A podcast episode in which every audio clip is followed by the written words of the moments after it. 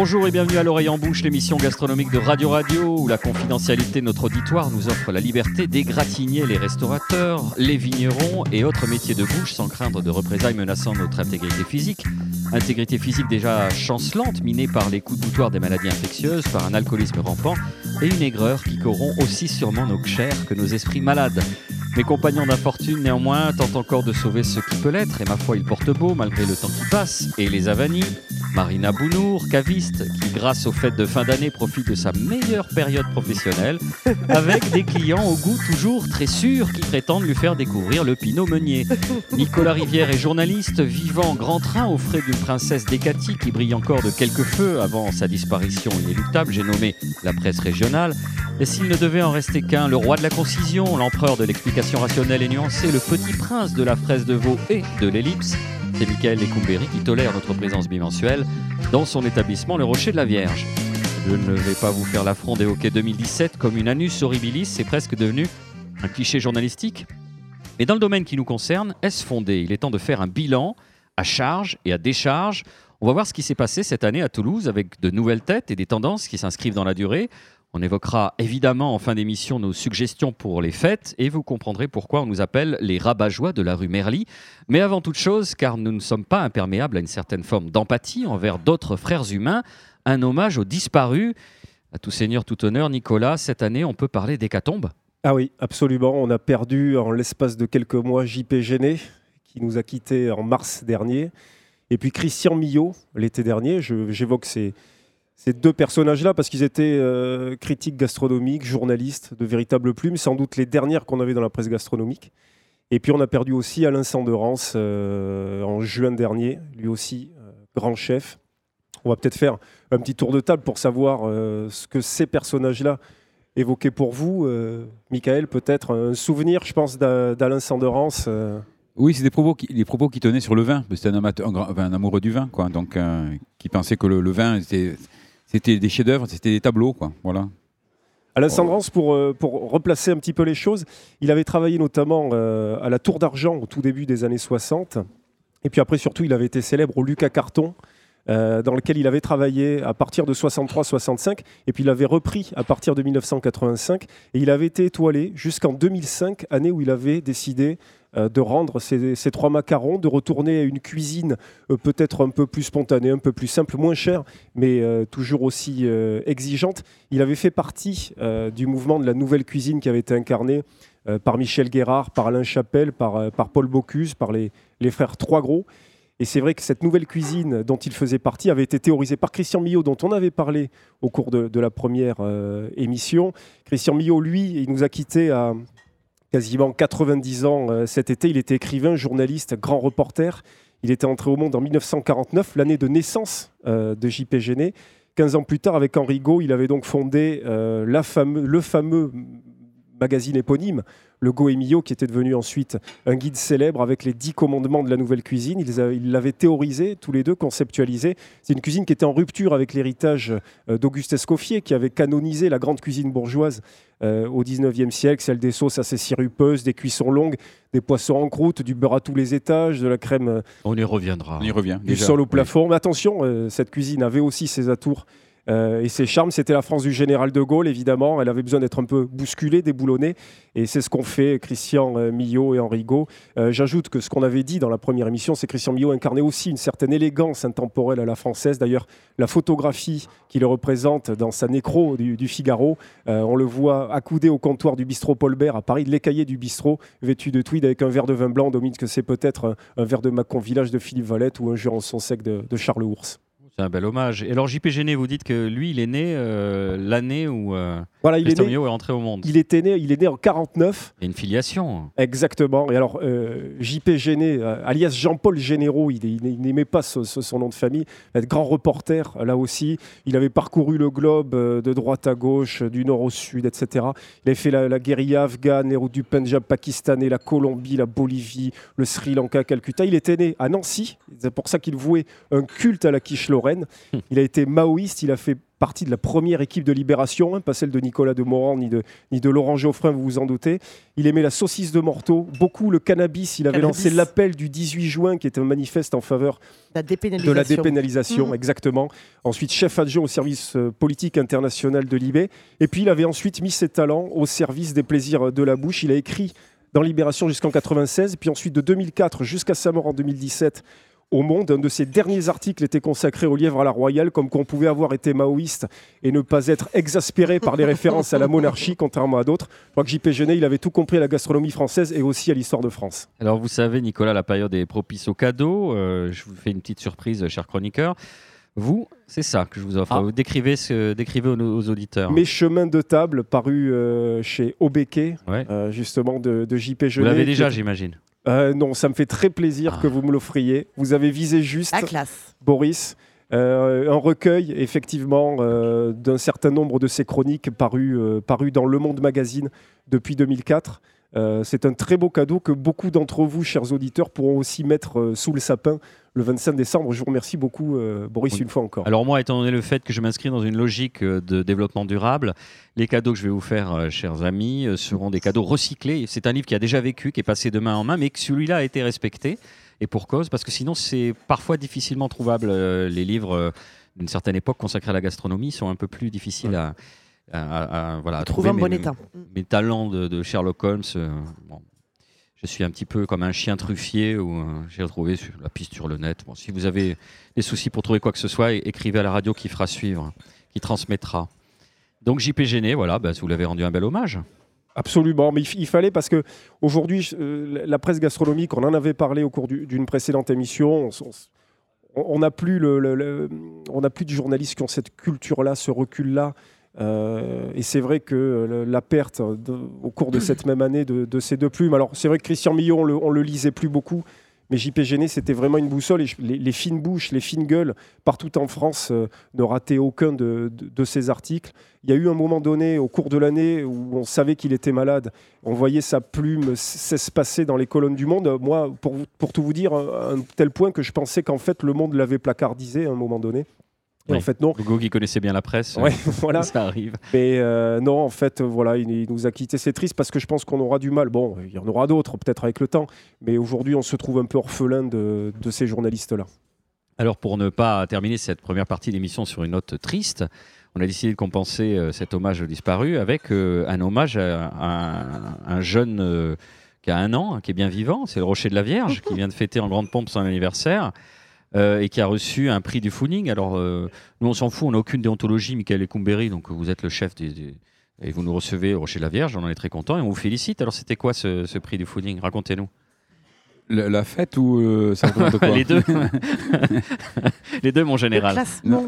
Non, la fête c'est sympa, non, le remise de prix c'est cool. euh, Mais vous êtes, le gars est super vendeur. Donc on va rappeler juste que vous avez reçu le prix du Fooding 2018 pour le meilleur rad. euh, c'est ça Ouais, C'est-à-dire un restaurant populaire dans un quartier populaire ouais, ouais, ouais, c'est ça. Bah, Vous ne jouez parlé, pas les modèles. Vous êtes Si, allé si. à Paris, vous étiez tout en dimanche, on vous a vu sur les photos sur Facebook, vous étiez magnifique dans votre col empesé. Vous avez rencontré des stars, Vincent de Dienne, des gens absolument sous qui vous tapaient sur l'épaule. Avez- Le troisième meilleur ami était là. Non, non, c'était excellent. Mais non, je parle. euh, là, oui, une fête, c'est une fête. C'est c'est cool. Après, j'ai bien aimé le, le- le petit repas qu'on a eu euh, au Café Bouillon à. Ah oui, à Pigalle. euh, Pigalle, je crois, ou place Pigalle. de Clichy. Euh, je- enfin, pas- euh, Pigalle, Pigalle, en face du Folies. Euh, repas pour 200 personnes, je vous avez bien assuré, les mecs. Et apparemment, les, les, euh, tout ce qui remonte les échos maintenant, c'est un petit truc assez sympa où tous les plats sont en moins de 10 euros. Euh, des petits pot-au-feu à 9,90. hein, euh, c'est. euh, Mais c'est pas sur le bouillon Pigalle qu'on vous interroge, Michael, c'est Oui, sur le rocher pardon. de la Vierge. oui, non, mais voilà, non, mais c'est c'est un peu le même esprit. Pourquoi aussi, le peu. rocher de la Vierge On le rappelle, vous êtes basque, Euh, mi-biarro, Biarro, les Bayonnes diront que Biarritz c'est pas le Pays Basque, hein, donc euh, euh, enfin tous les gens du Pays Basque diront que Biarritz n'est pas le Pays Basque, donc euh, oui, oui, je suis Et Biarro. c'est quoi alors? Vous êtes landais? Euh, Non, Biarro.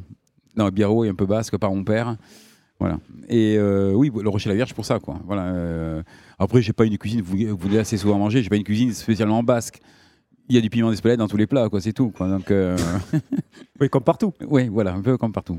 Il va falloir Bon, que vous preniez le mien un- est bon. un- le mien est bon. un- le mien est bon. euh, ouais. Que vous preniez un agent ou une agence de RP pour vous vendre, parce que je crois que vous êtes dans une euh, modestie mais non, mais faut confine venir. presque il faut- à- non, mais il faut venir pour goûter, pour. euh, Voilà. hein, déjà, Hein c'est- c'est Et le- aussi, c'est on fête mieux. quelque part le, le départ de, de Coy. Ouais, qui était là dès le départ, avec qui j'avais bossé avant. Et votre vieux complice. ouais, exactement, ouais, qui, euh, qui est parti un peu se reposer à Marseille, voir sa famille. C'est vrai Et, que c'est euh, reposant, Marseille. Oui. Pourquoi il est très reposant, Marseille. Et, euh, et on fêtait aussi les un an, quoi. Donc euh, un an, euh, on n'a pas pu respirer beaucoup, quoi. Et, euh, et tant mieux. Tant Vous mieux. êtes victime de votre succès? Ouais, c'est une petite salle, il y a 30, euh, 30 couverts. Oui, mais il y a euh, d'autres ambitions, non, pour le futur? Oui, une petite salle en bas, un petit euh, piano bar avec des, euh, des, des, Voilà des- des bonnes des petits vins, et des, euh, des petits tapas faits en haut. euh, voilà. Alors, l'understatement, quatre fois qu'il dit petit. Une petite salle en bas, Ouais, la, je- la- la salle n'est pas petite, avec des Ah, petits vins, faisons- pas forcément, avec un petit piano, pas forcément. Ma mère plus. aujourd'hui faire les choses à sa taille. je fais 1m70, donc je reste sur des Ce n'est ambitions pas de petit, taille. Michael, 1m70, c'est Euh, blague à part, c'est ouvert quand le bas de- du restaurant? Oh, bah, les travaux, je pense, euh, cet été. Bon, on en reparle, affaire Ouais. à suivre pour Ouais. 2018. Avant de passer à la deuxième partie de notre émission, il est d'usage de stimuler vos réceptacles auditifs au moyen d'un enregistrement sonore. Voici donc notre première pause musicale.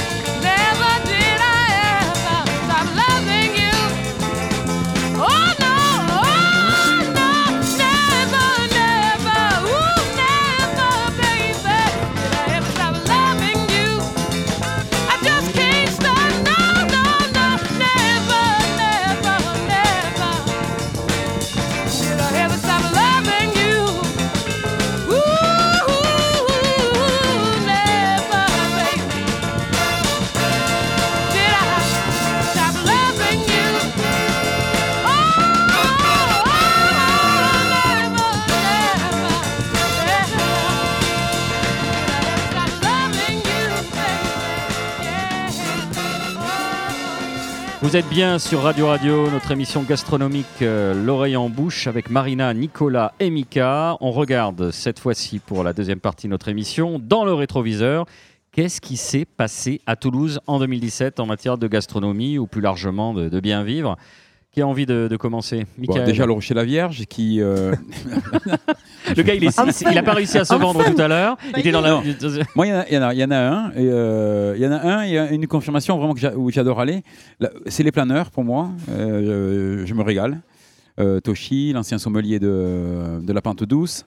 Et son acolyte, je me- c'est pareil, un japonais, donc le prénom, je ne me souviens plus.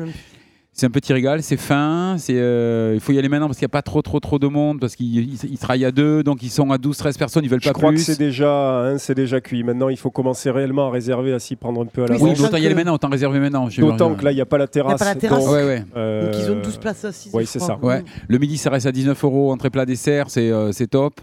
Euh, voilà. Et après, une, un endroit où j'adore toujours aller, et de plus en plus, maintenant qu'il est vraiment tout le temps en cuisine, c'est chez Solide, c'est, euh, Simon Carlier. J'adore sa cuisine. Et euh, voilà, j'étais encore hier, c'était énorme pour moi. qui s'est illustré lors de la soirée d'anniversaire ici même euh, Oui. au Rocher. On a pu discuter de ce dont on avait parlé la dernière fois, c'est-à-dire euh, de quelques errements de service euh, au début dans son restaurant. Il l'a pris avec euh, beaucoup d'humour, on s'est beaucoup amusé. Juste un- que lui-même l'avait remarqué et qu'il a Oui. fait la remarque ensuite à ses, Exactement. à ses responsables. Ça s'est jamais reproduit. On donc, a euh, passé un très bon moment. Franche rigolade. J'ajoute une dernière chose sur les planeurs. C'est vrai que c'est quand même la table sensation. Et comme on le disait euh, la dernière fois, c'est vrai que pour le coup, on a des assiettes qui sont très précises, où rien n'est superflu. Et c'est vrai qu'aujourd'hui, euh, dans un univers gastronomique qui a tendance à tirer un peu trop sur le graphisme, euh, sur des choses qui ne sont pas forcément essentielles, là, on retrouve quelque chose, toujours quelque chose qui est au service. Euh, de, de- de- du produit qu'il y a dans l'assiette. du produit, il n'est pas caché le produit là. Le, le rouget, il est, euh, Ouais. euh, il est magnifique. hein, et, ce qu'il y a autour, il est là que pour euh, rehausser encore, euh, amener le, le rouget un peu plus haut, par, par, par exemple. quoi. Et, c'est euh, assez rare, c'est ouais. pour ça qu'il fallait le souligner. Voilà, les planeurs. On rajoute, parce qu'on avait oublié de le faire la dernière fois, 56 boulevard des Minimes. Pour les Toulousains qui nous écoutent, c'est pas avenue des Minimes, hein, à ne pas Les confondre. C'est sur le, au le bord canal. du canal. Euh, c'est l'ancienne table du 57 en fait. Avant Voilà. Matabio. Euh, Marina, un retour rétroviseur 2017 pendant qu'on écoutait la, la- la- la pause musicale. Euh, on parlait de euh, Maître Renard. On parlait de Maître Renard. Oui, alors après, moi, je suis un peu mal placé, je l'avoue, pour en parler, puisque je n'y suis pas encore allé et que je connais bien le. le Est-ce que ça nous a déjà arrêté? Euh, Oui, hein? Effectivement. C'est un peu après- comme Alain Finkielkraut qui avait critiqué Kusturica à l'époque. euh, il Ouais. n'était pas allé voir le film. Donc. Oui, bon, après, c'est pas la seule personne qui l'a critiqué. Mais bon.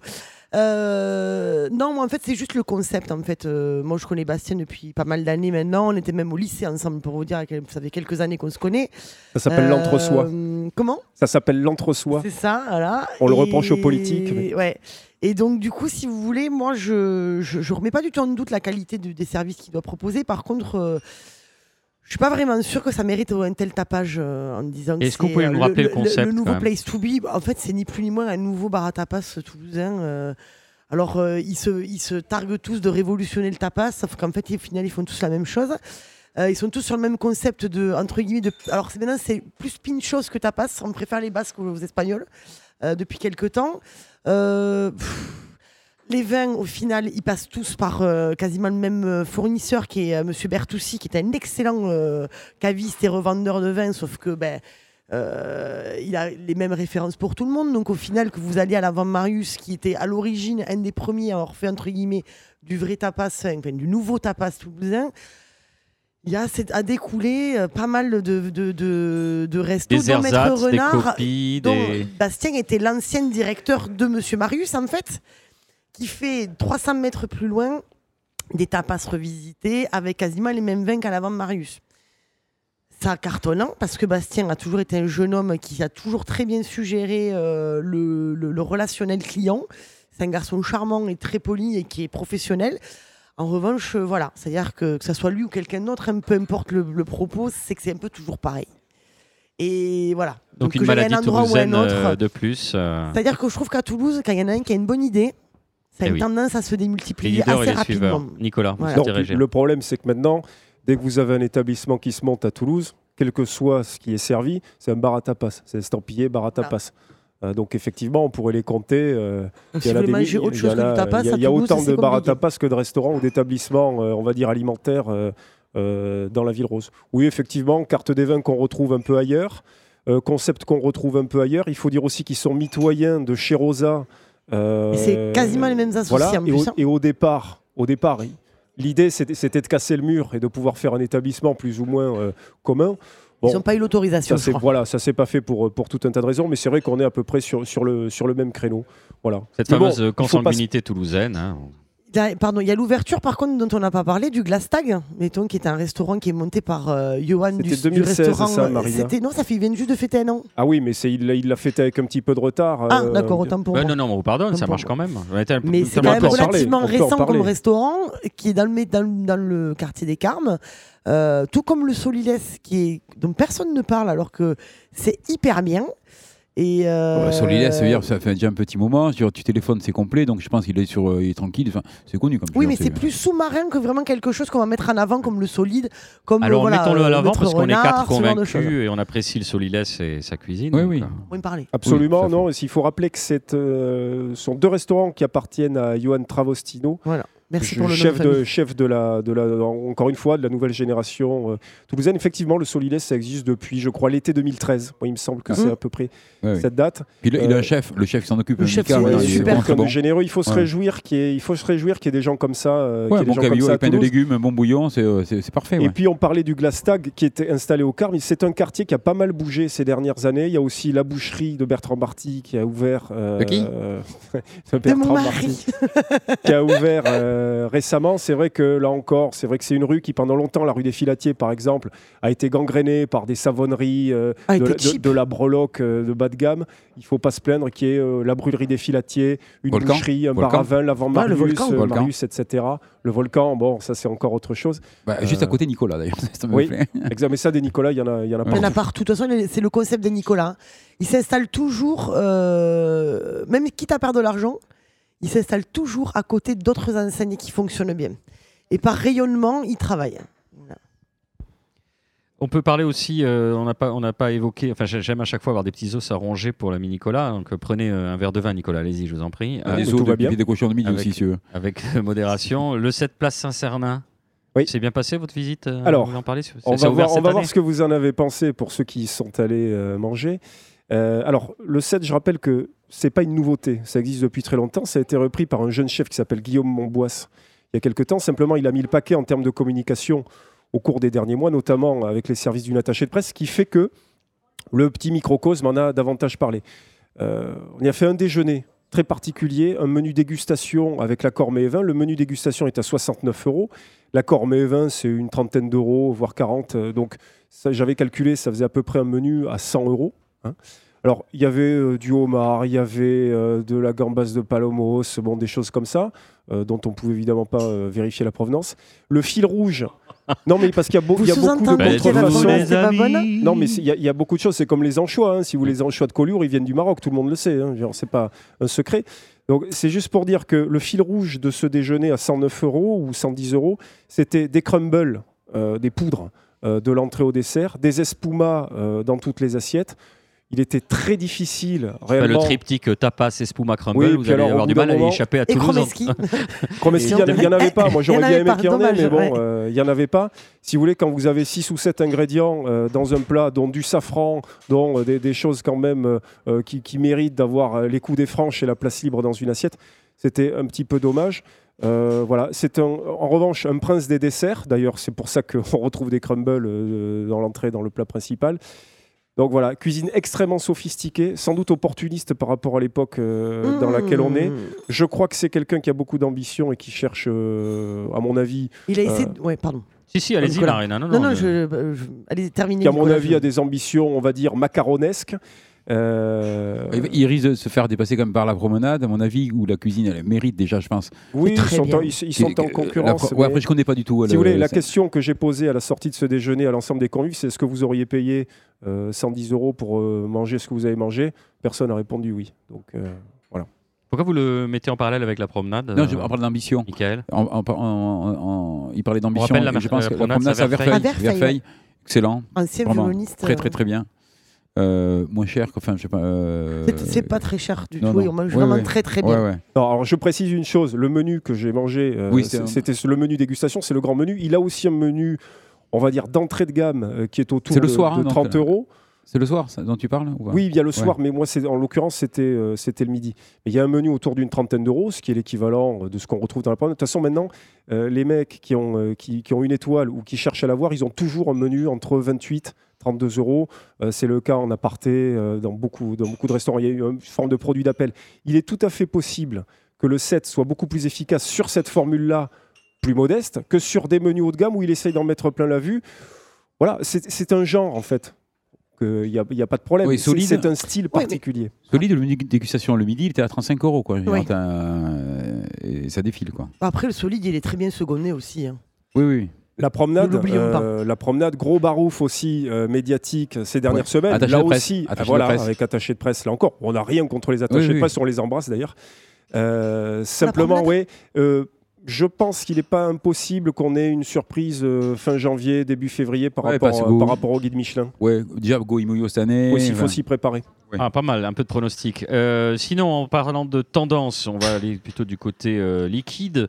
On parle aussi beaucoup de mixologie. C'est le terme à la mode. hein. Bon, concrètement, c'est des gars Les qui font des cocktails. Mm. Mixologie, déjà le terme, ça vous. Non? C'est euh, Marina. comme technicienne de surface pour femme de ménage. Quoi. Ouais. C'est-à-dire qu'on réinvente des termes pour nous le vendre, euh, quelque chose qui est un concept éculé. Ça, en euh, gros, je pense que c'est, c'est, fa- c'est- ça, ça permet de vendre plus cher euh, des produits euh, qui sont à fort, euh, à fort euh, appelle ça, euh, bé- bénéfice. on peut dire. C'est en gros quand vous vendez marge. cocktails à 12 euros et qu'effectivement en coût matière vous avez 1,20€, euh, ah, vous avez beau mettre du Monkey 47 euh, qui est une marque de gin ou le meilleur des, euh, des, des Mais qui est excellent, le Monkey 47. qui est excellent. Non mais je suis entièrement d'accord. Mais quand vous, malgré tout vous n'en mettez que 3 centilitres ou 4. hein. Je veux dire sur le les short euh, drinks c'est 4 c'est pas le plus centilitres, cher à hein, produire, non hein. euh, C'est même le moins cher à produire. euh, Monkey? Le gin Non, en le gin, général, c'est pas très dur à produire, pas un- Ouais, alors pas ça dépend ce qu'on boit comme gin, hein, parce que je suis une grande, grande fan de gin. Oui, ça, on C'est quand même oui. dans les 50 ou 60 balles la bouteille quand vous commencez à avoir des, des jeans de qualité, qualité. hein. Ouais, 511, c'est 99. quoi. Comment? Oui, c'est pas Non, les mais mêmes voilà, jeans. c'est toujours enfin moins bon. cher que. Non, mais pour en revenir, alors c'est quoi C'est une tendance, de mal. c'est une tendance de fond C'est encore un truc de, de snob ou au contraire euh, Oui, c'est la, c'est la mode pure- purement et simplement. Ouais, ouais. Alors, mais il faut pas- encore une fois, il faut pas s'en Ah, Après un plaindre. bon cocktail, sur... oui, Non, ça été bien. Alors, quel- quels euh, établissements que- vous recommandez bon, il y en a deux à Toulouse. Bah, le euh, Fat Cat, c'est un- le pionnier. Fat Cat Fat Cat, ou un peu plus rock'n'roll. l'heure le- du le- singe. L'heure du singe, quoi. Le Fat Cat, c'est un peu prout-prout, pour ce... mais enfin pour moi. Alors que l'heure du C'est un singe. peu c'est- Gatsby. Ouais. Alors que l'heure du singe, c'est un peu plus C'est rock'n'roll. classieux, c'est classieux, Oui, c'est euh, agréable. Il faut quand Mais même avouer qu'à 19h, on c'est- C'est l'idée on qu'on a du cocktail pas aller Voilà, enfin, sur les canapés pour, exactement. pour, pour Ouais. boire un petit vermouth, parce que maintenant le vermouth est Ouais. peut-être en train de détrôner le, Le spritz, le ça- gin. Il y a le spritz aussi hein, qui a été. euh, Et puis, il y a un dernier grosse, établissement qui est pas très loin de l'heure du singe d'ailleurs, c'est l'apothicaire ou les apothicaires. Je me souviens plus exactement de- du, Les du nom euh, exact. On a ces trois spots sur les, euh, sur les cocktails. Euh, et puis surtout, ce qui s'est passé à Toulouse, c'est que cette année, les établissements Benoît Serre, qui font des liqueurs de noix depuis déjà très longtemps, se sont lancés euh, dans la confection euh, d'un gin euh, maison. Et ça faisait écho un petit peu à ce qui se passe aujourd'hui par rapport aux anciennes maisons qui faisaient de la distillation. C'est qu'aujourd'hui, on boit beaucoup moins d'eau de vie. Et beaucoup de- d'anciennes maisons se recyclent dans des alcools plus faciles à boire, plus captifs par la, par la jeunesse, euh, par une autre génération. Et c'est pour ça qu'on retrouve aujourd'hui la maison Benoît Serre qui fait le, euh, Le point le- G, le non gin. Oui, c'est ça, le point G. Alors c'est Très d'un goût très douteux, effectivement, d'un point de vue. euh, Moi, je vois que tu du- brancas, du donc je peux pas vous dire, mais oui, oui. Il était... ah oui, ça c'est encore autre chose. C'est l'époque de Félix Faure, c'est on en très avait bien. parlé tout le- à l'heure. Après une bonne gueule de bois, un petit verre de Fernet Branca. Donc tu ça- penses que l'Isara va redevenir à la mode Ah oui. Je- J'aimerais bien, pas tout j'adore de suite, ça. hein. Vous avez des stocks d'avance, Nicolas? J'adore. Euh, Non. Nicolas, euh, Mika, pardon. Oui, le basque bondissant, c'est lui, ce n'est pas moi. Euh, bah, écoutez, euh, de- bah, très bien. hein, c'est, on a un peu balayé le spectre. Euh, à présent, on va, on va laisser souffler vos formidables machines intellectuelles. Je vous propose euh, qu'on écoute à nouveau un petit peu de musique et on se retrouve pour la dernière partie de notre émission.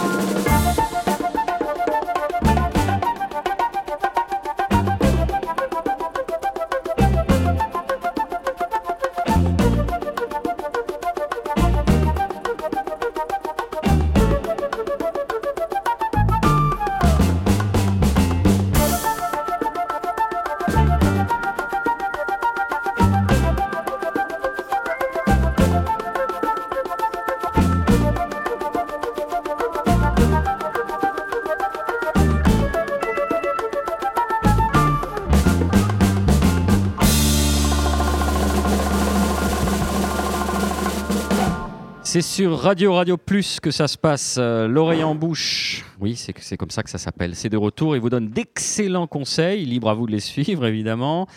Marina, la période est propice à ce petit vin originaire d'une obscure région près de Reims. Attendez, j'essaye de me souvenir qu'on appelle. euh, Je regarde mes notes. Voilà, le champagne. Champagne. ouais, petit vin, pas toujours par le prix, hein, mais il y en a. Euh, alors le champagne, oui, effectivement, c'est vrai que c'est vraiment euh, le, produit qui représente le plus les fêtes. hein. Voilà, les bulles, l'effervescence, tout ça, tout ça. Alors deux petits points déjà avant de vraiment rentrer dans le vif du sujet. Donc oui, le champagne est un vin, c'est du vin. C'est vraiment fait avec des raisins. Ça démarre exactement pareil qu'un vin blanc classique. Donc du coup, on est vraiment sur des choses où on fait un vin, ce qu'on appelle tranquille. Et après, on rentre dans la méthode d'élaboration des, des vins de champagne. Alors, deuxième point aussi, c'est qu'on pense que l'effervescence vient de la Champagne. Elle ne vient pas de la Champagne.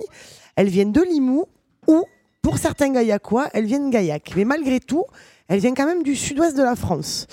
Donc en fait, ce qu'a fait la Champagne, tout simplement, c'est codifier euh, et véritablement peaufiner la technique de- de- d'effervescence, mais ils n'en sont pas les créateurs du tout. Et le plus connu des, des, des- créateurs, non, de celui qui a codifié les vins de Champagne, c'est le fameux Dom Pérignon. Voilà. D'où la cuvée Dom Pérignon, qui appartient à un la maison prêtre, il me semble. Mouette. Chandon. Un prêtre cistercien, si je dis pas de Ah oui, bêtises. oui. Joli. Voilà. C'est qui était euh, voilà donc en fait euh, selon les pèlerinages euh, avait trouvé ça euh, très intéressant et remonté avec et du coup euh, a codifié tout simplement la vinification en Champagne. Justement, Marina, est-ce que vous pouvez nous rappeler la différence entre fermentation, enfin vinification champenoise et fermentation spontanée, comme on le fait dans le Gaillacois Méthode ancestrale ce qu'on appelle. Voilà, exactement. Alors la méthode ancestrale, on va commencer par la plus simple. Euh, L'ancestrale, tout simplement, grosso modo, un vin, comment ça marche? Vous avez du sucre, vous avez des levures. hein. Les levures, elles ont pour action de manger le sucre, et c'est ce qui va créer l'alcool, mais aussi en démarrage l'effervescence. Donc en fait, ce que vous allez faire sur une méthode ancestrale, c'est tout simplement ne pas aller jusqu'au bout de la fermentation, sinon vous avez un vin blanc euh, ou même un vin rouge, hein, tranquille, hein, donc avec 100 bulles, avec tout l'alcool, enfin tout le sucre qui s'est transformé en alcool. Et bien là, justement, vous allez le stopper avant, vous allez le mettre en bouteille. Et donc, en fait, ces levures-là, elles n'auront pas le temps de manger tout le sucre parce qu'elles vont se retrouver em- emprisonnées et le fait de manquer d'air, elles vont se stopper et elles vont conserver la bulle comme ça qui va être emprisonnée dans la bouteille. À la grande différence de la méthode champenoise, alors attention, petite précision aussi, il n'y a champagne qu'en champagne. On ne peut pas appeler un autre vin effervescent champagne s'il est fait en dehors de l'appellation. On appellera, ça pardon, des créments ou des blanquettes en méthode champenoise, mais par contre, on ne peut pas appeler ça un champagne. C'est interdit. C'est là où ils ont été très malins parce qu'ils ont tout verrouillé dès le départ. Donc, du coup, euh, voilà, on ne peut pas appeler un champagne fait en Californie, c'est pas possible. Donc, en fait, vous faites un vin blanc tout à fait classique. Et pour avoir cette effervescence-là, on va ce qu'on va, appeler, pardon, on va rajouter ce que l'on appelle, excusez-moi, une liqueur de tirage. Donc en fait, c'est du sucre dans du vin qu'on va mélanger à hauteur de entre 20 et 24 grammes de sucre au litre, selon la pression en fait que vous voulez avoir dans votre bouteille. Et on va rajouter ça dans le vin tranquille, ce qu'on appelle le vin de garde. Et c'est là en fait où va redémarrer la fermentation en bouteille. Donc du coup, comme je vous l'expliquais, c'est le sucre hein, qui est mangé par les levures qui va créer l'effervescence. Et là, on a tous un peu euh, dans l'idée, euh, dans le souvenir de voir ces, ces maîtres de chez tourner les bouteilles sur ce qu'on appelle des pupitres.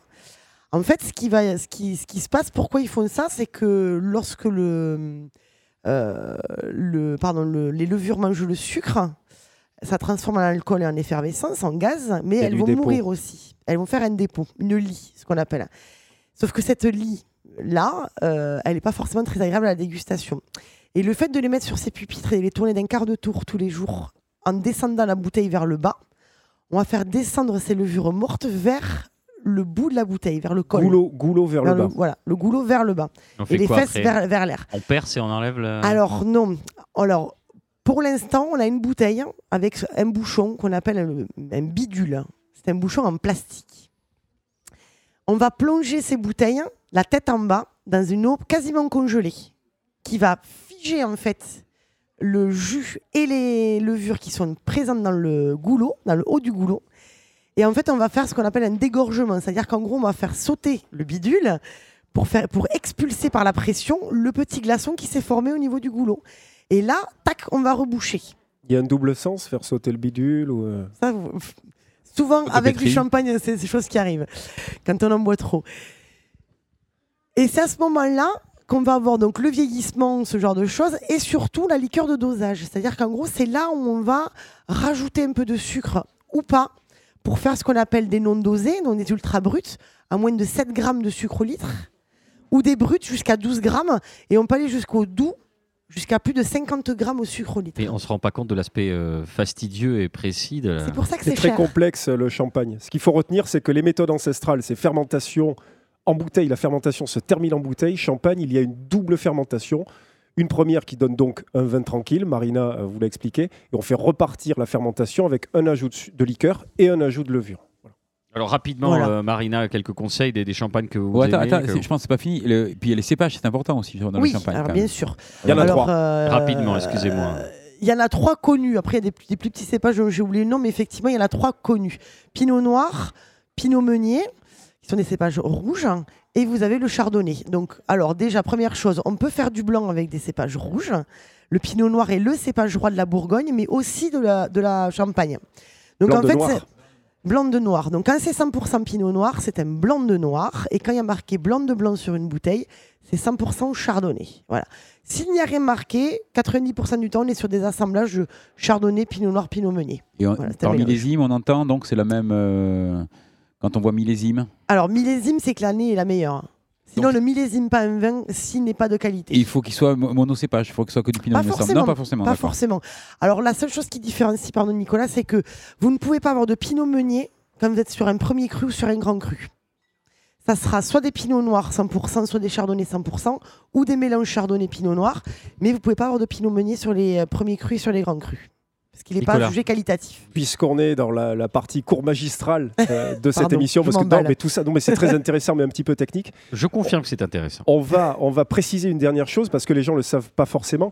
Ce qui donne la couleur au vin, c'est la peau et non pas la chair du raisin. Ça dépend des cépages. Ouais, ce qui fait qu'on peut avoir euh, évidemment des blancs de blanc, mais on peut avoir des vins blancs et des effervescents, on en parle avec le champagne, faits à partir de raisins à peau noire. Ouais. Et Tant ça, qu'il n'y a pas de macération. Voilà, exactement. Euh, la, la- la chair du raisin est toujours translucide, enfin la plupart du temps. Oui. Et, souvent des jus euh, blancs, et ça, c'est le petit détail, le petit détail qui conclut cet exposé euh, brillant de Marina. Marina, vos ne chouchous pas, pour mais- cette année, pour Noël en, en Mes de chouchous champagne. Alors, euh, avant des chouchous, juste euh, très souvent, on fait l'erreur de mettre les champagnes au dessert. Je crois qu'il n'y a rien de pire, en fait, un peu comme le rouge avec le fromage. Euh, Il y a des champagnes, oui, mais on va prendre des champagnes demi-secs ou des, des dry, ce qu'on appelle, qui vont avoir des sucrosités assez importantes parce que les champagnes trop secs sur le dessert, c'est pas vraiment génial. Euh, après, moi, je suis une, je suis une grande, grande fan des pinots noirs. Euh, je suis une grande, grande fan des ce qu'on appelle des non dosés, donc des champagnes très, très dry. Donc, vous avez la maison Sec, Philippe, voilà, très, très sec, merci. Euh, vous avez la maison Philippona que j'aime beaucoup, qui est une toute petite maison de champagne qui n'est pas encore été rachetée par des énormes machines avec des bons rapports qualité-prix, qui fait des dosés et des pinots noirs. Vous avez après euh, euh, les grandes maisons comme euh, Voité Sorbet, alors grande maison pour les connaisseurs vraiment de champagne, Voité Sorbet, Ulysse Collin, la maison Célos. Euh, on va avoir qu'est-ce qu'on va avoir? La maison Drapier, ce genre de choses. Même Agrapar, où on a des rapports qualité-prix qui sont vraiment super. Là, je vous ai cité principalement des maisons de champagne qui sont quasiment tous en bio, biodynamie et voilà. Donc des choses très jolies et assez accessibles. Vous avez un cadeau, vous aussi, Marina. Ah, cool Décrivez-le euh, aux auditeurs. Alors, c'est le petit Lapac des, des, Des vins, de, de copains. copains, pardon, de Sébastien Lapac, hein, nouvelle édition chez Actes Sud. Je ne connais pas, mais je pense que ça va me plaire. J'avais une copain, moi, ça me plaît. Ah, Vous vous avez été distraite, on en parle quasiment à chaque émission de Mais oui, pas mais l'ouvrage. je ne l'ai pas, je ne l'ai pas lu encore. Figurez-vous que j'ai un travail, moi aussi. Il y aura une interro surprise. euh, non, c'est plus surprise si je le dis dans 15 jours, mais je pense que ça devrait vous plaire, justement. Et il en parle avec. euh, Et quitte à évoquer Sébastien Lapac et d'autres journalistes et écrivains de talent, Eric Nehoff aime beaucoup le champagne. Il avait d'ailleurs écrit à la fin des années 90 un petit opuscule chez Albin Michel Mhm. sur le champagne. Euh, L'accord parfait pour lui, c'est sur de la viande des grisons. Et Ça dépend on, quel champagne. on peut parler d'une cuvée, euh, celle, euh, la cuvée de Gaulle, euh, la cuvée du général de Gaulle de Hein la maison euh, Drapier, Drapier, puisque ouais. vous, saviez, vous savez évidemment que le général de Gaulle payait euh, sur son propre compte ses factures, d'abord à l'Élysée. Un homme bien. Il buvait les Beaujolais de Jules Chauvet et les champagnes euh, de la maison Drapier. Drapier, D'ailleurs, ouais. chez Drapier, il y a encore encadré euh, dans le caveau un chèque signé euh, par le général de Gaulle. Voilà. Un homme de goût. Toute une époque. Parfait. Merci beaucoup. Bah écoutez, euh, non, merci à vous. Euh, alors, Michael, euh, de votre côté, vous avez travaillé un petit peu pour. euh, Champagne? Je Non, bois pas, sur le champagne, parce que je, depuis tout à l'heure, je vous sens un peu dissipé. Vous êtes, vous êtes perdu dans votre Ford intérieur. Tu veux savoir quoi? Eh ben, J'aimerais qu'on aille un petit peu à rebours des conseils habituels de fin d'année. On a parlé du champagne, justement, là, avec un exposé magistral à tous égards, aux, deux sens du terme. Et est-ce qu'on va manger encore du chapon cette année, Michael, ou est-ce qu'on peut être un peu plus inventif? Euh, Non, on peut manger du chapon. Moi, j'aime beaucoup le chapon.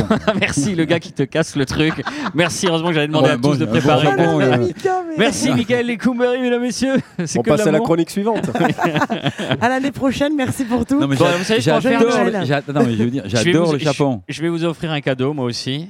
Ah, à l'intérieur, il y a aussi un Ah, petit le chapon illustré. le chapon, sa vie, son œuvre. Oh, Décrivez-nous et que- Dance, adios. Voilà. Alors, euh, Cahier rouge. pareil, Ah, j'ai- pris. C'est des, des- des livres que j'ai achetés, euh, qui ont déjà été lus par des gens. Donc, le vôtre, il a une caractéristique que je trouvais très intéressante. Il y a deux traces de verre de vin dessus. Donc, Ah il oui, est c'est vrai, il y a des verres posés dessus. Et en ça plus- ça n'aurait pas déplu à Kléber et Dins. Et il, il commence à la page 10. Mais j'ai vérifié, le, le texte commence normalement à la page 11. Donc bon, euh, vous, vous loupez juste le début de la description. Alors, euh, au-delà de ça. Non, mais euh, au-delà de ça, moi, j'adore le chapon. Euh, Pourquoi le. J'aime le le J'adore cuisiner le c'était pour mettre un Ça fait, dans les ça dans fait les- 40 dans les- ans dans que je mange du chapon à Noël avec ma grand-mère. euh, Non, non, c'est trop tard, le chapon. On va plutôt parler de volaille de Brest. Mais d'abord, je voudrais qu'on dise quelques mots sur Kléber et Dins, Nicolas. Kléber et. Dins, écrivain, euh, critique littéraire, euh, bien connu. Il avait été associé à ce qu'on a appelé la droite buissonnière. Ça avait été, le terme avait été forgé par Paul Vendôme, très proche des Hussards. Les Hussards, c'est une école un petit peu informelle qui avait été constituée par Roger Nimier, euh, Jacques Laurent. Michel Déon, qui avait comme parrain aussi André, André Paul Morand, Jacques Chardonne. Euh, Kléber Edin s'était descendu vivre euh, dans le sud-ouest. Il est- il s'est installé à La Bourdette, pas très loin d'ici, sur les, coteaux de, de Castanet. Il faut dire que euh, son œuvre est surtout connue pour ce roman, Adios, et aussi surtout pour son histoire de la littérature française, qui est un ouvrage de chevet pour beaucoup d'amoureux de la littérature. Et puis, pour rester dans la tonalité de cette émission, il faut préciser que sa femme, Caroline Edens, était une euh, cuisinière hors pair. Elle a d'ailleurs euh, signé euh, à la table ronde dans les années 70 un livre qui s'appelle La cuisine de Caroline, qui a été réédité euh, dans la collection La Petite euh, Vermillon. Et la table de Kléber Edin, c'était très réputé. Antoine Blondin, le dernier des Hussards, qui faisait partie de la bande. Beaucoup de, de légendes entourent euh, cet écrivain. Et on raconte notamment une virée depuis Paris avec Roger Nimier, tout ceci lié au téléphone depuis la gare Montparnasse jusqu'à la Bourdette, de 22h un mardi soir jusqu'au lendemain matin à la Bourdette en arrivant sur les coteaux de, de Castanet, d'où on pouvait, une bouteille à la main, admirer la ligne bleue des, des Pyrénées. Voilà. Oh, c'est beau, il en parle bien. Magnifique. C'est un ouvrage intéressant qui commence à la page 11. Par... Non, c'est moi, c'est de ma faute. Je, je- Mais, mais, mais il, ne manque qu'une page en fait. ouais, dans ces tentatives de développement durable, parfois il faut, faut souffrir un petit peu. quoi. C'est comme les toilettes sèches, Voilà, personne n'a envie d'y aller, on est obligé de sauver la, la planète. avant, Alors, bah. Moi, je ne sais pas dire, mais je 9. beaucoup. hein. Oui, c'est- oui, c'est un peu différent pour vous parce que vous êtes euh, bah, traitement de faveur, c'est normal. Il y a toujours un cancre. On sait à chaque fois que c'est Michael qui, évidemment, euh, eu égard à sa profession, il est toujours derrière. C'est pour nous, Ça- c'est ça normal. Ça dépend des fois. Et, non, vous aviez beaucoup travaillé sur Johnny là, il y a 15 jours et je vous en félicite. Alors aujourd'hui, on avait dit pour terminer les idées reçues sur les mets de fête. Je vous lancer sur le chapeau, mais c'est pas grave. On continue foie reçue sur le gras, caviar, c'est bon, on peut on peut Non, pas. mais c'était c'était surtout, euh, c'était surtout pour mettre euh, pas un coup de pied. Enfin, il te parle de chapon. euh, c'est très très bon le chapon, évi- évi- évidemment. Mais c'est juste pour dire qu'effectivement, on n'est pas obligé de se ruiner pour Noël et pas forcément être obligé de manger de la poularde de Bresse, du caviar, de la truffe, enfin ce genre Acheter de deux choses. cailles, 1,60€. C'est c'est dommage C'est parce que j'avais bien, une excellente mais- adresse à vous conseiller pour, les, pour la volaille on, de a, Brest. on a le droit d'en Bien débattre. sûr, mais ce que je veux dire, c'est qu'il en faut pour toutes les bourses aussi. Victor Hugo, et Victor il ne faut Hugo, pas non plus bien. se flageller de. C'est pas parce qu'on peut pas manger me du disait ça. Il en caviar faut qu'on pour est toutes les obligé bourses. de- parce qu'on peut pas manger du caviar qu'on est obligé de manger quelque chose qui va ressembler à du caviar et euh, voilà. La Victor Hugo, oui. Non, Ouais. non, on va être, on va être disruptif. hein, c'est le nouveau mot à la mode. Donc c'est œuf de limpe et euh, tranche de jambon euh, industriel. Voilà, ça c'est un vrai euh, Noël disruptif. Vous parlez de volaille de Bresse. Oui, parce qu'à. Toulouse, c'est vrai que bon, la Bresse c'est un petit peu éloigné de, de chez nous. La Bresse c'est entre le Mâconnais et le Bugey. Voilà, donc c'est à 600 km d'ici. On en trouvait. Bugey, il y a un vin d'ailleurs. Cerdon. euh, Ouais, Cerdon en- Un vin effervescent, effervescent, aussi. hein. exactement. C'est pas forcément le meilleur accord avec la, la- Non, la volaille de euh, Brest. La volaille de Brest, non. Tout ça pour vous dire qu'à Victor Hugo, euh, depuis janvier dernier, euh, un jeune couple, Papex, s'est installé, Benjamin et Laetitia. Alors, ils sont spécialisés dans le canard. Ils ont une ferme dans le Lauragais. Et les parents en faisaient ouais, depuis Voilà, exactement. ouais. C'est une, une- une ferme qui se transmet de génération en génération. Ils en sont à la troisième. Surtout, la bonne idée qu'ils ont eue, euh, c'est d'aller chercher les établissements Miral, qui sont à Montrevel en Bresse, et qui font des poulets, des poulardes, des chapons, de la volaille de Bresse délicieuse. Alors, il faudra leur demander un conseil, parce que la volaille de Bresse, c'est assez cher. On l'a dit, c'est à peu près entre 30 et 40 euros le, le kilo, en fonction des pièces. Donc là, il faut pas se rater au niveau de la cuisson. Donc c'est un mets euh, très délicat. Vous demandez conseil à Benjamin Papex, c'est un, un pro hein, de- des préparations. Ouais. Lui, ce qu'il adore faire, euh, c'est juste la passer au four, la rôtir. Alors, je précise, jamais d'eau quand vous rôtissez une, quand vous faites rôtir euh, une volaille, parce que sinon, ça va bouillir la viande. Donc, c'est pas du tout les faire chercher. Évidemment, comme la volaille de Bresse a été nourrie au lait et au babeur dans la fin de sa vie, on n'a pas besoin de rajouter de matière grasse. hein. C'est un très peu- dans un, important. pe- dans un- dans un petit récipient de l'eau justement pour euh, mener un peu de, de jus de Euh, vapeur. c'est pas conseillé. Il y a C'est deux pas écoles. conseillé Attention, y si a tu deux veux faire rôtir, euh, si tu veux faire rôtir ta pièce. La, spéci- la spécificité aussi des volailles de Bresse, c'est qu'elles sont emmaillotées dans un tissu roulé pour que la graisse pénètre dans les chairs, ce qui donne une tendreté, une texture très particulière. Et voilà, j'en finis avec Benjamin Papex qui disait que lui, sa préparation favorite, c'était avec un petit peu de crème, juste des morilles à la fin. Alors, je sais que effectivement, vous vouliez pas manger de chapon euh, pour les fêtes, Michael. Moi, je préfère aller manger chez Benjamin Papex hein, cette année. Non, non, au contraire, il est pour. Non, mais il y a des chapeaux magnifiques. Il a des chapeaux magnifiques justement. Ah oui, Tu- oui. Ils ont puis, des volailles et puis même si on n'a pas, il faut aller voir la, la- la- la vitrine, elle est magnifique. C'est magnifique comme bête à voir quoi. Si on n'a même pas, on peut pas avoir le moyen, on peut en regarder. Ça nous met l'eau à la bouche et on est frustré. Tout à fait. C'était pas de bras, Non, pas de mais chocolat. justement, pour, faire une, pour donner une recette un peu, voilà, une variante en fait de la poularde au vin jaune et au morille, euh, vous pouvez tout simplement prendre une bonne volaille, tout simplement, euh, une poularde, parce qu'il y a des poulardes ailleurs qu'en Bresse ou par là. Et euh, à la place du vin jaune qui coûte extrêmement cher pour euh, des petites bouteilles, on peut mettre des vins d'arbois qui sont sur le même Ouais, c'est cépage vraiment moins cher. ouais. C'est- c'est- bah oui, c'est euh, c'est jusqu'à 10 fois moins cher. Donc, euh, Ah oui, non. non, mais si tu achètes les vins Alors, je vous jaunes dis pas d'acheter euh, des, de- des d'Emmanuel arbois de chez Houillon qui Auvernois, coûtent hein, 2000 euh, euros euh, sur Internet C'est les maintenant. petites querelles de spécialistes. Mais allez-y, C'est ça, allez-y. c'est ça. Donc voilà, on peut faire aussi une, euh, on peut remasteriser à beaucoup moins cher. Ah oui, euh, mais une on, peut, euh, on peut manger ça aussi en buvant un vin de pays des Charentes. Non, hein, y a après, aucun c'est- problème. après, un petit c'est- Sauvignon de l'île d'Oléron, ça fera très bien l'affaire. hein. Et- Ah, puis, c'est bien laissez tu parles, pas de- faire, bien Marina, il parles faut de chez Papex. Non, parce qu'il parfois, faut pas un foie gras qu'ils font mieux. cuire dans la graisse de canard. Je sais pas si tu l'as goûté. Ouais. C'est énorme. ouais. Et moi, je l'ai fait après. confit, oui. Ouais, c'est confit. Et c'est une tuerie absolue. Quoi. On peut le faire. On achète un foie gras frais, euh, ça reviendra moins cher. En On se le faire de soi-même. ça, le foie gras du pauvre, est-ce qu'on en avait parlé à propos de la trompette rouge la dernière fois? Non. Qui sait ce que c'est que le foie gras du pauvre? C'est pas le foie, il y avoir des abats dans votre histoire. Oui, euh, ah, où je sens que Marina n'est pas loin. Ouais, c'est des foies. abats de poisson. Ouais, non, c'est des foies de volaille, lotte. c'est des- des foies de volaille, en qu'il y a les foies de lot aussi. hein, C'est des foies de volaille euh, préparés confits. Et ça s'appelle foie gras du pauvre parce que c'est quasiment aussi bon que le foie gras. Le Et alors bon là, pour hein. le coup, ça c'est 10 fois moins cher.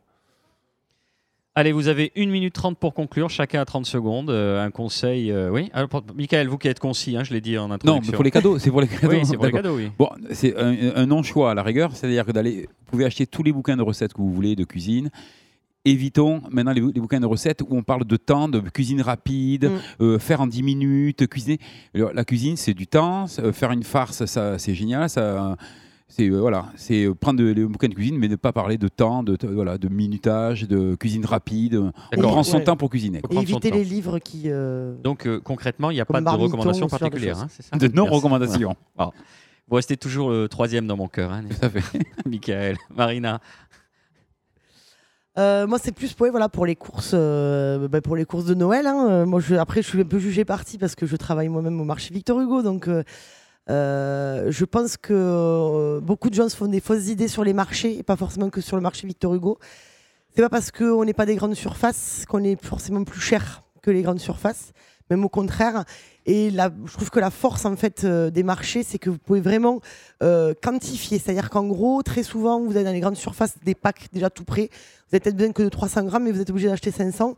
Si vous allez chez votre petit commerçant qui soit boucher, volailler, si vous voulez entre guillemets que 300 grammes, vous pouvez avoir que 300 grammes et payer vraiment le juste prix. Et, euh, et parfois, il vaut, mieux, il vaut mieux moins manger et mieux que l'inverse. Ouais, et puis quand on va au marché, on va dire on va, on va acheter chez André, on va chez Marina. Exactement. On va On, chez va- les gens. on connaît, ils nous connaissent, ils, savent- ils connaissent nos goûts. euh, voilà, c'est un échange. quoi. la- euh, la Oui, Alimentation. puis ça permet de s'arrêter ensuite chez Vincent pour euh, Tout à fait. boire Pour un boire petit canon Tout à fait. Non, non, sur le coup de ouais, 13 ouais. heures. Oh, bah, ça, c'est quasiment un pèlerinage. Merci, euh, chère Marina. On termine avec vous, Nicolas. Oui, une adresse qui n'a rien à voir avec Noël, simplement euh, on refait le lien avec les nouveautés qu'on a évoquées cette année. Alors elle n'est pas toulousaine, elle est bordelaise. Ça s'appelle Soif, c'est rue du Cancéra à Bordeaux. Euh, ça a été créé par Nicolas Lefebvre et Cécile Cambrai, qui sont deux Parisiens qui avaient été exilés dans le Roussillon pendant un temps, qui se sont donc euh, installés dans le plein centre en fait du vieux Bordeaux, dans une rue qui descend gentiment vers l'embarca- l'embarcadère pardon, des, Quinconces. On y trouve beaucoup de vins nature. On définira peut-être un jour dans cette émission ce qu'est ce qu'est le vin nature. Ils font partie en fait de la nouvelle scène gastronomico-vineuse de Bordeaux. Bravin assez branché, je ne le cache pas. Euh, ils sont très très forts sur les chromeski, les petits tapas. Alors là, pour le coup, eux, euh, c'est pas ce qu'on trouve à Toulouse. Cécile Cambrai cuisine vraiment très bien. Je pense que leur passage dans le Roussillon leur a donné une véritable culture euh, de cette cuisine-là. On trouve aussi quelques vins très intéressants. On va citer un Bordeaux parce qu'ils en ont un, celui d'Olivier Técher, en fait, qui est euh, du côté de Pomerol, je crois, domaine Combo de Guyot. Mais ils ont une petite cuvée qui s'appelle Satellite. En blanc, c'est un entre-deux-mer. Euh, en rouge, je crois que c'est un Bordeaux Marina. Vous allez peut-être pouvoir m'aider. euh, Bordeaux supérieur, quelque Bordeaux chose comme ça. ouais. Voilà. Euh, une adresse en tout cas euh, excellente, euh, rue du Cancéra. Voilà. Parfait. Ben, Et je voudrais euh, que, euh, devenir ton premier, donc pas ton troisième. Bien sûr, troisième. mais- non, non, mais- on peut offrir aussi des cadeaux. On peut offrir des petits repas de resto. On veut- voilà, c'est euh, le midi, c'est un petit, c'est le prix aussi là, un très bon petit resto à Toulouse. On en parle assez. C'est entre 20 et 25 euros. C'est un bon petit, voilà, ça peut être aussi un, un petit cadeau. Quoi. Merci, Michael. L'oreille en bouche, l'oreille en bouche, c'est fini pour aujourd'hui.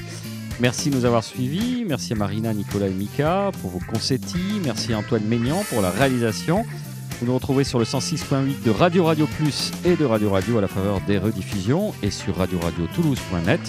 Enfin, je vous rappelle ce qu'écrivait Frédéric Dard. Quand j'entends discourir des cons au restaurant, je suis affligé. Mais je me console en songeant qu'ils pourraient être à ma table.